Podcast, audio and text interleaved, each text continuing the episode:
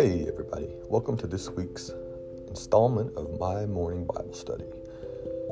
This morning, I was studying on 1 Thessalonians 5 16 through 18, and it reads Rejoice always, pray continually, give thanks in all circumstances, for this is God's will for you in Christ Jesus. You know, sometimes that can be a hard pill to swallow. You know, who wants to give thanks in hard times, let alone rejoice about it? Uh, the last thing we want to do when we are held to the fire is be thankful. Uh, but everything we are dealing with is God's will. And though we may not like it, we should rejoice in the fact that He is actively involved in our lives. Um, he is shaping us, you know, He's chipping away at the rough edges on us, you know, to make us what He desires. He has a plan for us. And to assure that we get there, we need to make sure we are turning to Him in the hard times and trust His love. If we turn from Him in anger during these hard times and rebellion and try to overcome hardship without Him, I found in my experience, you know, that things can turn bad. And we can do things in these situations that we should never do or even think of doing just to ease our, our suffering, you know, in our hard time. Um, so, growing up poor, you know, I witnessed my dad deal with a lot of situations and choices that were very hard to make. Um, as a single person or even a married couple making the right choice, you know, that can be hard sometimes.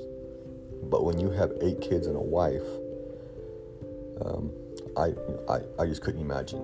I just, I just could, couldn't imagine it. Um, I recall one time, you know, around this time of year, around Thanksgiving, uh, my dad was approached by some men who he was acquainted with, uh, and they wanted him to do some things that were not legal or, or ethical, uh, not even by human standards were they ethical. You know, but by doing so, it would have eased you know, and made better a particularly hard time our family was going through. Um, at this time, we were homeless. Uh, we were living in a car in the Arizona desert, you know, and at this point, we hadn't eaten for a couple of days, uh, two, three days. We, you know, we we had been without food.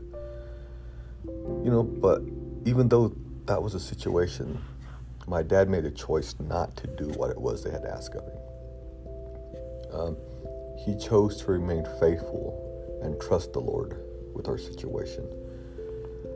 Uh, and so that's that's what he did. You know, he just refused to do what they was asking. I'm not sure what it was. You know, as I was young, and so he never told me. Even later in years, he never told me what it was. But but he had refused to do what they said. Um, and so did we automatically get out of that hard situation we were in? You know, by his faith in the Lord. Um, no, you know. In fact, it continued for years. Um, through these years, you know, there were a lot of ups and downs, uh, times of enough, and times of not even close to enough to what we needed. Um, and honestly, there was more the times with the downs and not enough than there was the ups with enough. Um, you know, but these times, the hard times, they did end. You know, and we survived physically. You know, and more importantly, we survived spiritually.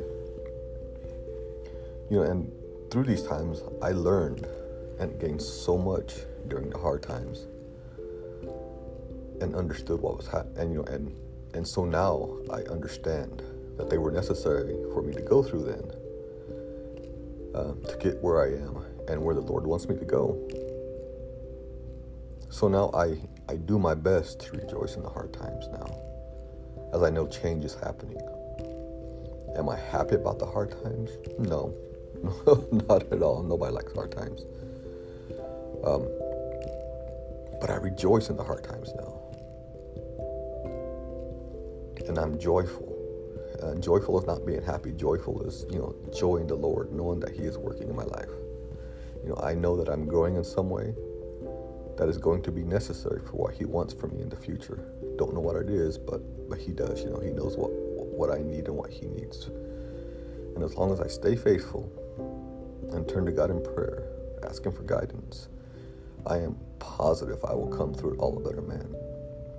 And you have to ask yourself, you know, um, what are the hard times we have here for the short time we walk on this earth compared to what waits for us in eternity? You know, there's no comparison to that. Um, so, in conclusion, my brothers and sisters, in the good times, you know, let's give thanks and praise to the Lord for the reprieve, you know, that He's given us from the hard times and the rest that we get during these reprieves. And likewise, in the hard times, let's give Him praise, you know, and ask guidance and prayer and know that He is teaching us and we are growing in Him to be able to serve Him in our part of His story. Um, by trusting in Him, we will always get through the darkness. We'll always come back to the light. Uh, so, thanks for listening. Until next time, God bless.